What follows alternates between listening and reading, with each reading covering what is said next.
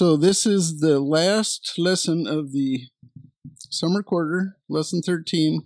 The title of the lesson is The Wisdom of God's Creation. And the scriptures are Proverbs chapters 30 and 31. So we start off on section A, which is human limitations.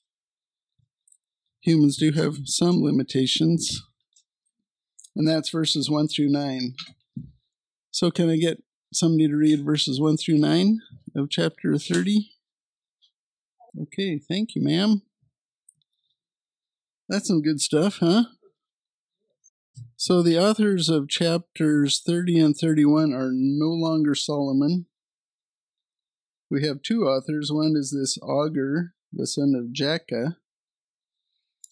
And then chapter 31 are the author is King Lemuel.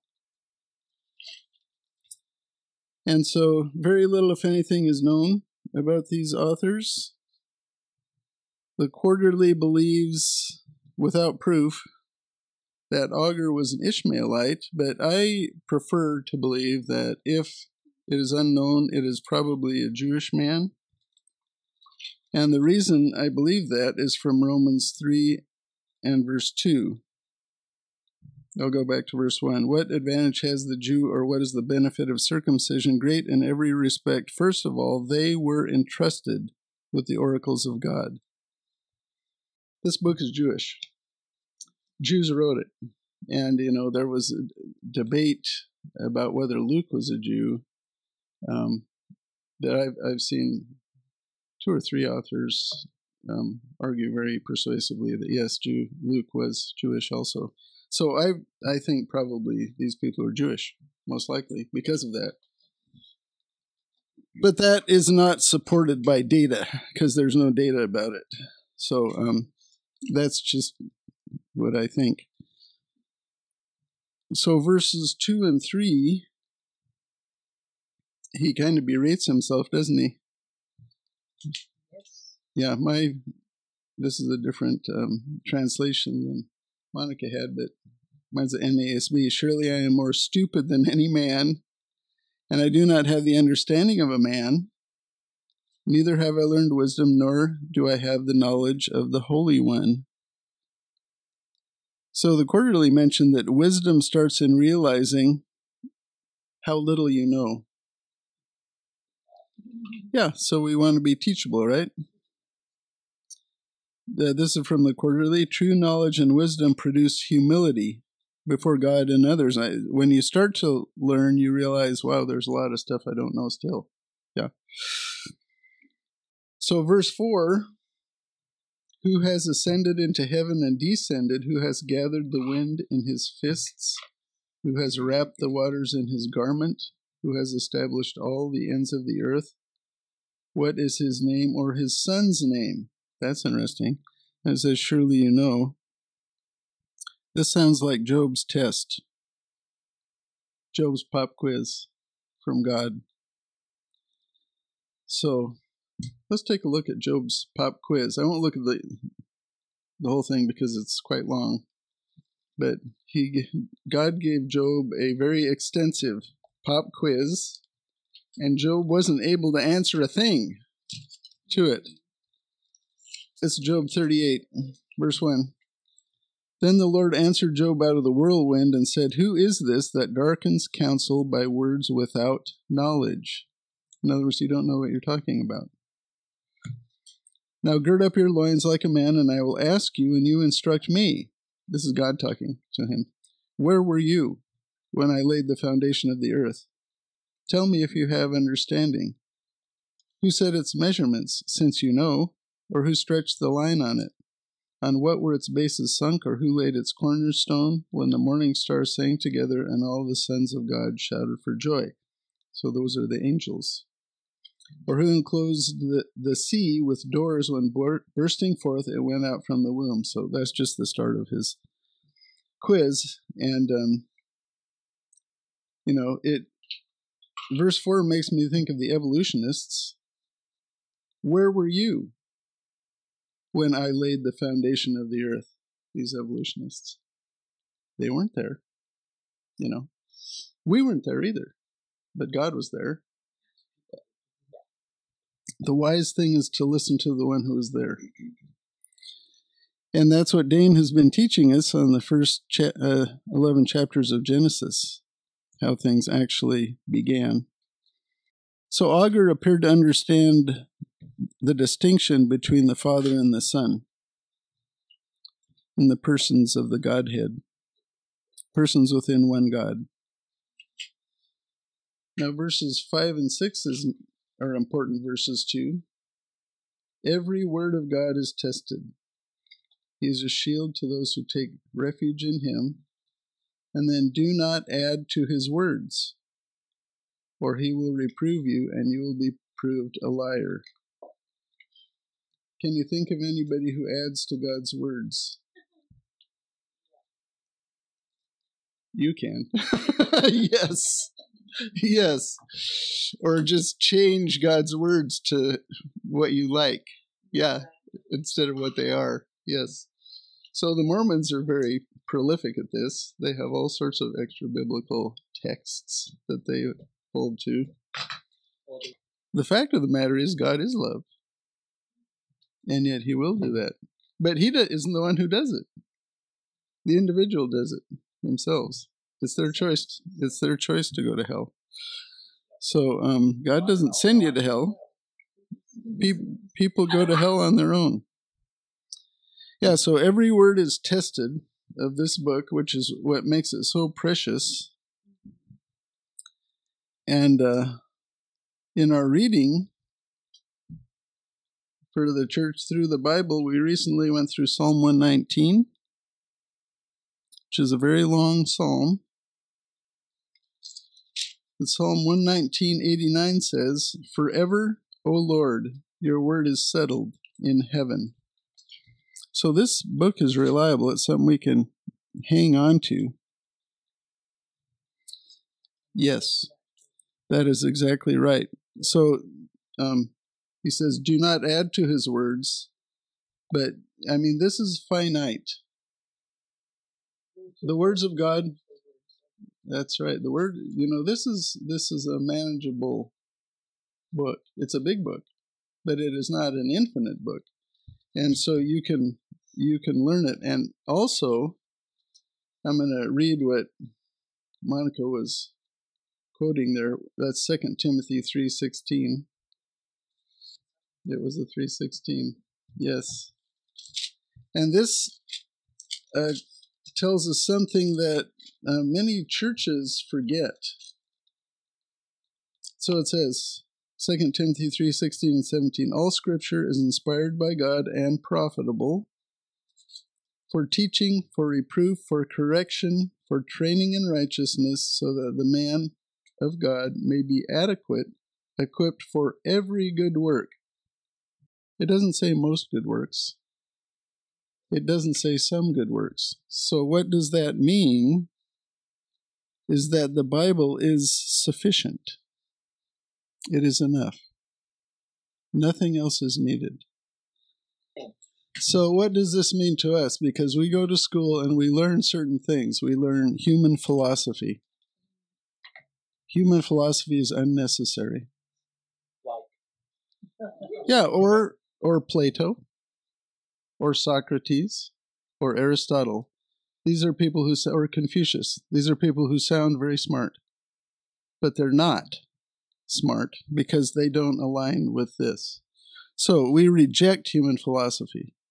If it does not align with this, we reject secular psychology because secular psychology is horrific because it really does not align with this. So we reject secular psychology, we reject human sociology, and we don't need marketing. Which is, you know, I've been to church growth seminars, which are marketing seminars. And that is not how the church is built. The church is, Jesus builds the church. It's his church. He builds it. Our job is to believe in him and then listen to his word and teach His word. He is the Word. He is the Word. Yeah, in the beginning was the Word, and the Word was with God, and the Word was God. So, yes, so if we want to hear from Jesus, we read this or we listen to this. This is God's Word. It is all that is required. We don't need all these other things. And, uh, you know, we can look at human philosophy, we can look at psychology and see where it differs from this, knowing that wherever it di- differs, it must be immediately rejected with prejudice because we're in a war and it's a war of ideas. It's a spiritual war. So, anyway, yes. Lead us not into temptation, but deliver us from evil. So, um, that's why, you know, Romans 12 says, Do not be conformed to this world, but be renewed by the transformation of your mind. And the transformation of your mind comes from God's Word. So, yeah, all those things that we, you know, pay a lot of money in college to learn philosophy, psychology, and things like that um, are to be rejected. They're to be rejected. You know, all through, if you read through Psalm 119, it, it tells you over and over if you pay attention to God's word, it makes you more wise than your enemies. It makes you more wise than those who are older than you if you pay t- attention to God's word it makes you wise. So, um, so what we're doing now is very worthwhile. Yeah, Stoicism, you know, sounds good, but boy, it's hopeless. Stoicism, there's no hope in it at all. It's just just do the right thing. Doesn't matter. You can die in the end. It's you know, it's hopeless. This is not hopeless because this tells us our future. And it tells us that God loves us. And that's why he died for us. He loves us. And uh, so there's great hope in the Bible. So then, verses, uh, another corollary is you know, this is a complete revelation. There's no more coming. It tells us from eternity past to eternity future. It tells us all of time what is going to happen, you know. And so the Lord says in, well, this is one place, do not add to his words. There are no prophets today on the level of the biblical prophets. Uh, you know, where, like Jeremiah, where Lord told him, write this down because this is going to be uh, enshrined eternally. These words. Or the Apostle Paul, you know, what we just read, Second Timothy enshrined eternally. Um, there are a lot of people who claim to be prophets today. They're false prophets. They're false. So, um, and if you go to a charismatic church and you say that, you'll get a lot of flack. A lot of flack because they think there are prophets. But then ask them to say, okay, you mean on the level of Scripture? And they'll have to backtrack a little there. So, um, yeah, I've had, you know, I've had a couple times in my life where I've had impressions that turned out to be true. You know, when I was in my fellowship, I was I was looking into the OR. My chief was doing a case. An impression came to me: "You do not belong here. This will not last." Heart surgery. That came true you know and i've had a couple of things like that you know and i think that was the lord you know for a private thing for me but um you know yeah, spirit guide. So verses 7 through 9 are interesting. Two things i asked of you do not refuse me. Number one keep me from deception and lies. And number two give me neither poverty nor riches. So make me uh, middle class because with uh, riches, you can be full and deny the Lord. I don't need God. I have what I need, right? And if you're too poor, you'll be tempted to steal and profane God. So he's asking to be middle class. so not too not too wealthy, not too poor. Okay, so section B is about vicious people. Somebody want to read that 10 through 17? Okay. Thank you, ma'am. Now that's that was not a nice passage, was it? That was not a nice passage. So, um, and most of it is about teaching, uh, treating your parents poorly, right? That's bad. That's bad to treat your parents poorly. So, verse 10 do not slander a slave to his master, or he, that's the master, will curse you, and you will be found guilty. Uh, slander is never justified. What is slander? Yeah, yeah, it's it's falsehood. You know, it's making it's saying false bad things about someone. Uh, you know, t- yeah, to to ruin them. Yeah, that that's the the reason is to ruin them. So slander is never never justified. If you have an issue with someone, first speak with them directly, and not somebody else. here ever been slandered before? I, I think most people don't get through life without being slandered at least once. What is the word? So our you know our speech is very powerful because we're image bearers of God. And when God spoke, the earth the universe came into being. So we are not that powerful, but we are speech is very powerful. So you got to be careful with it. Yeah, I don't remember the reference, but that is true. Life and death is in the power of the tongue. So, verse 11 there's a kind of man who curses his father and does not bless his mother. So, this is the opposite of what God tells us to do, right? He tells us to honor our parents. Anybody know the penalty for cursing your parents in the Mosaic Law? This is Exodus 20, uh, yeah, Exodus 21:15. He who strikes his father or his mother shall surely be put to death. Verse 17, he who curses his father or his mother shall surely be put to death. I don't know if that sentence was ever carried out. I, I thought it was, but I, I looked and I couldn't find it.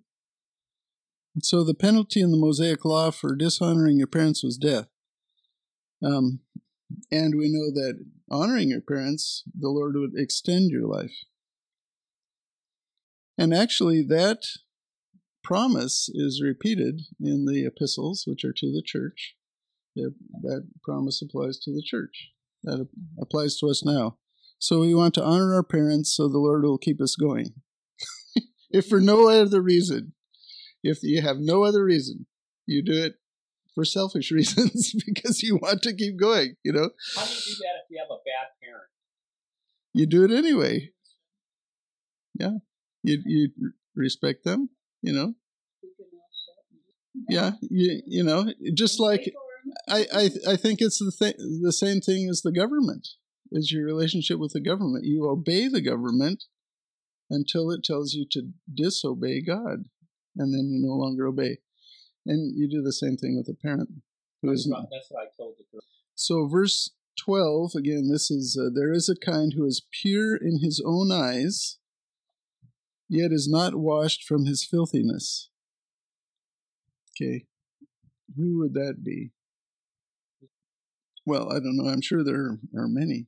That's the self righteous, right? The Pharisees were examples of this but, but they were right yeah and they and they twisted the law so that they could didn't have to obey it so it says they're not washed from their filthiness how does one become washed from his filthiness what's the first step Jesus. Come to jesus that is the first step um yeah you know john 13 jesus was washing the disciples feet i think i can't remember if uh, judas Yeah, so anyway, I'll just read this section. Then he poured water into the basin, began to wash the disciples' feet, and to wipe them with the towel with which he was girded. So he came to Simon Peter. He said to him, Lord, Do you wash my feet? Jesus answered and said to him, What I do you do not realize now, but you will understand hereafter. Peter said to him, Never shall you wash my feet. Jesus answered him, If I do not wash you, you have no part with me. Simon Peter said to him, Lord, then wash not only my feet, but also my hands and my head. And then Jesus said, He who has bathed needs only to wash his feet, but is completely clean. And you are clean, but not all of you. Okay, so Judas was there. So if you bathing is when you believe. You know, the Philippian jails, jailer said, How shall I be saved? Believe in the Lord Jesus Christ. You shall be saved. That's how you bathe. That is a one time thing with permanent result. You will go to heaven after one belief.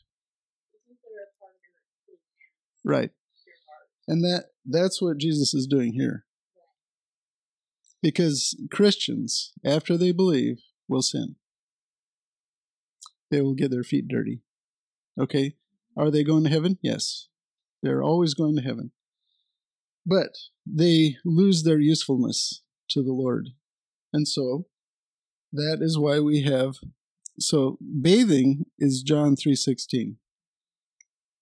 God so loved the world, he gave his only begotten son, whoever believes in him will not perish, but will have everlasting life. That's the verse that saved me.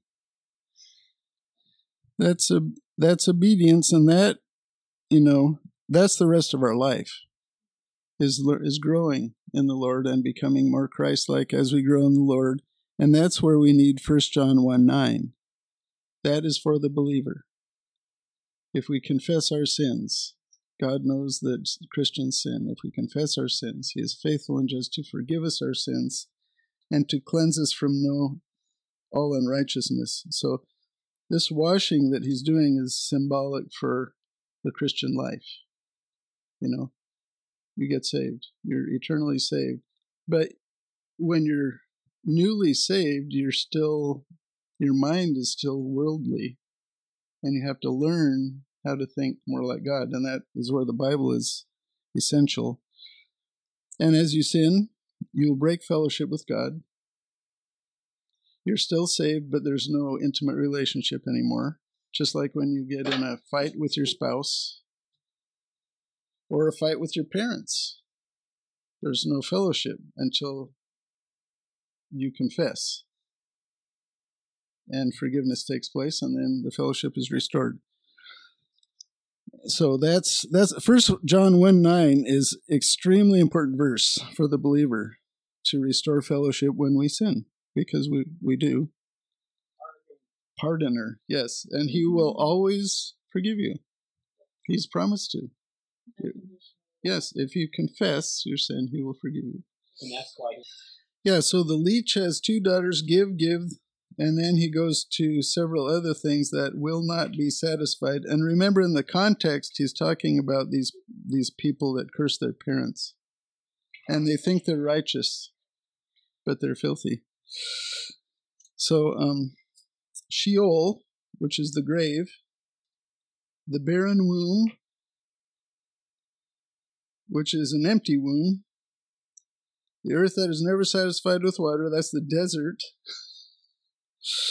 And fire that never says enough. So that's a, the flame that burns everything to a crisp. So, what are these all pictures of? There's like emptiness, right? Emptiness, death. That's what that is. Uh, you know, a woman who wants a baby and can't uh, get pregnant, you know, that is a horrible place to be.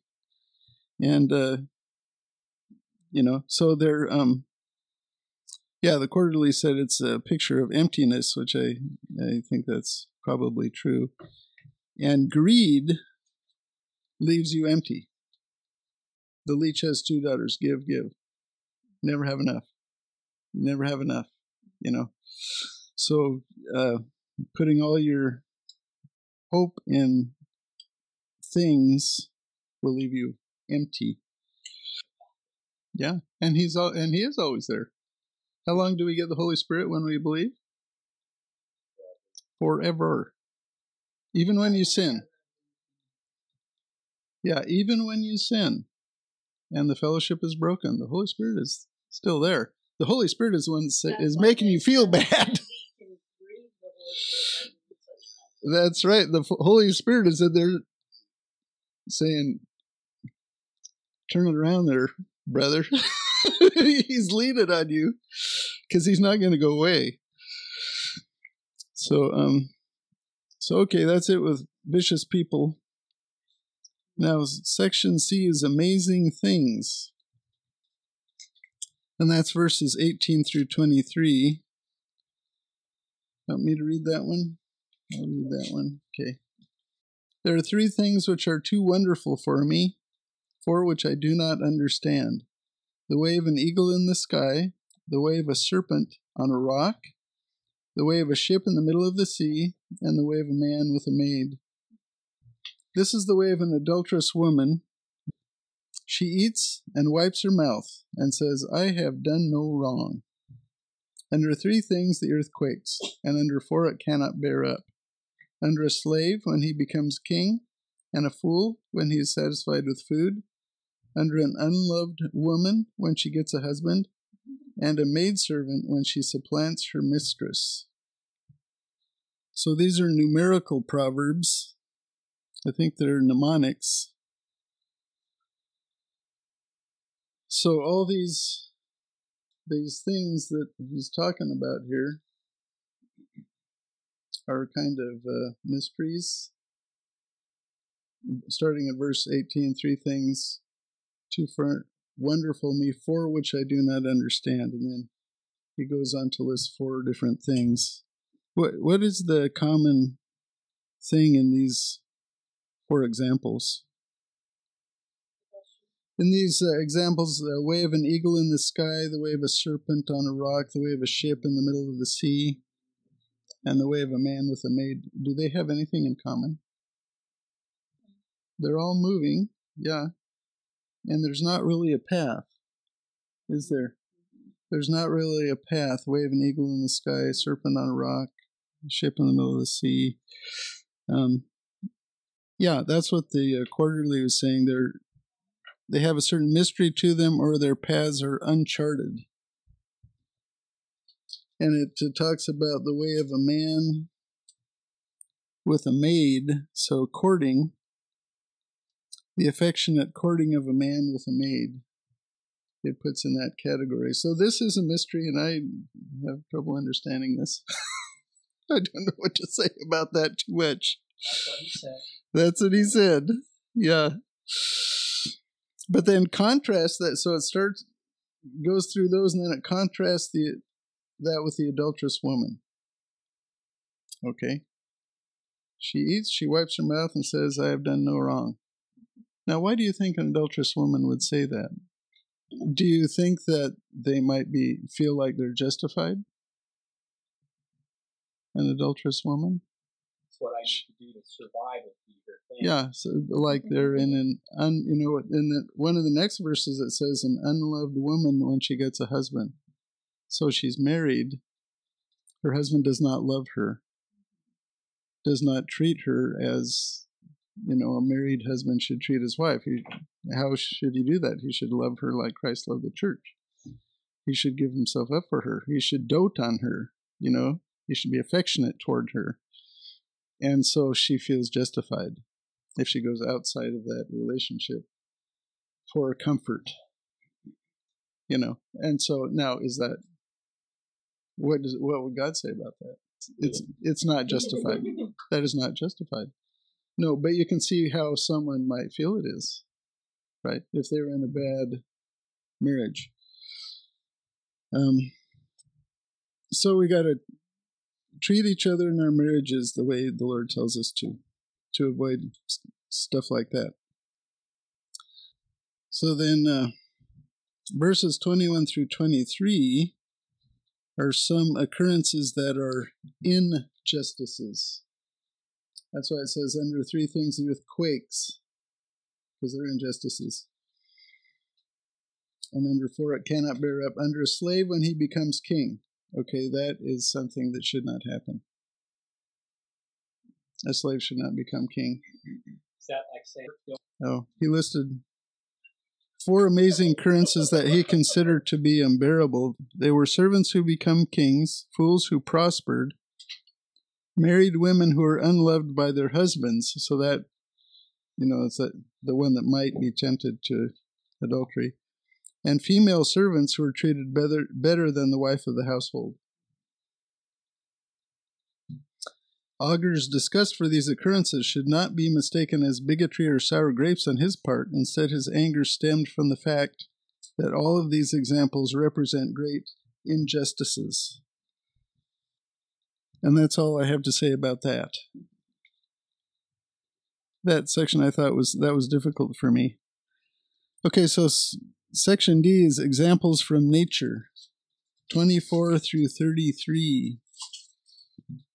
Okay, 24 through 33. Four things are small on the earth, but they are exceedingly wise. The ants are not a strong people, but they prepare their food in the summer. The Shephanim are not mighty people, yet they make their houses in the rocks. The locusts have no king, yet all of them go out in ranks. The lizard you may grasp with the hands, yet it is in kings' palaces.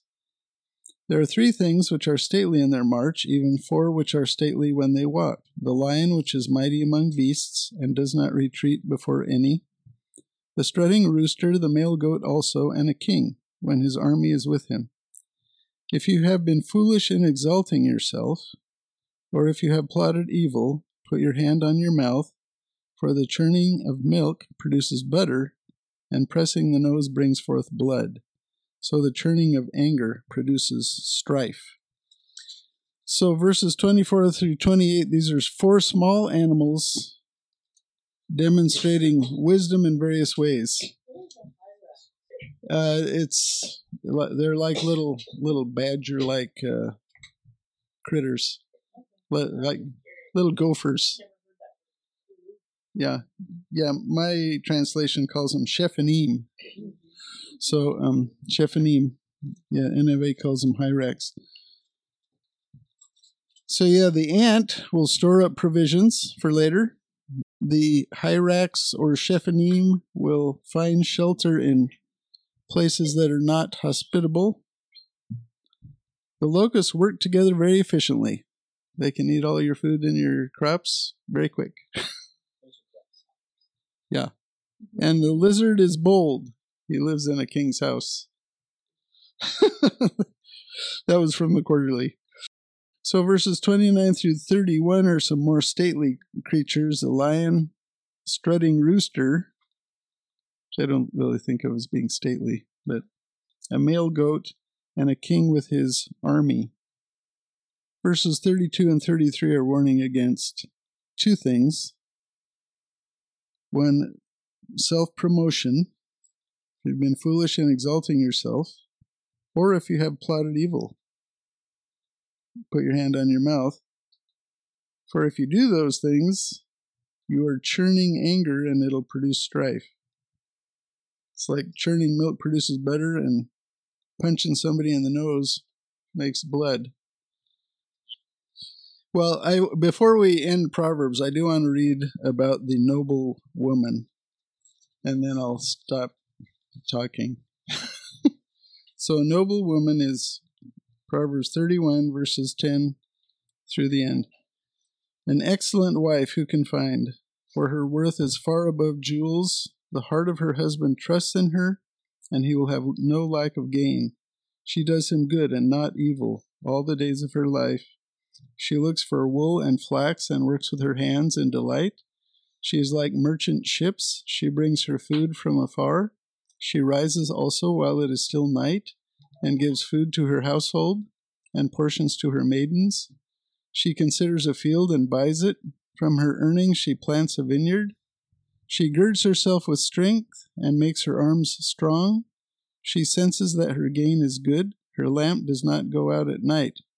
She stretches out her hands to the distaff, and her hands grasp the spindle.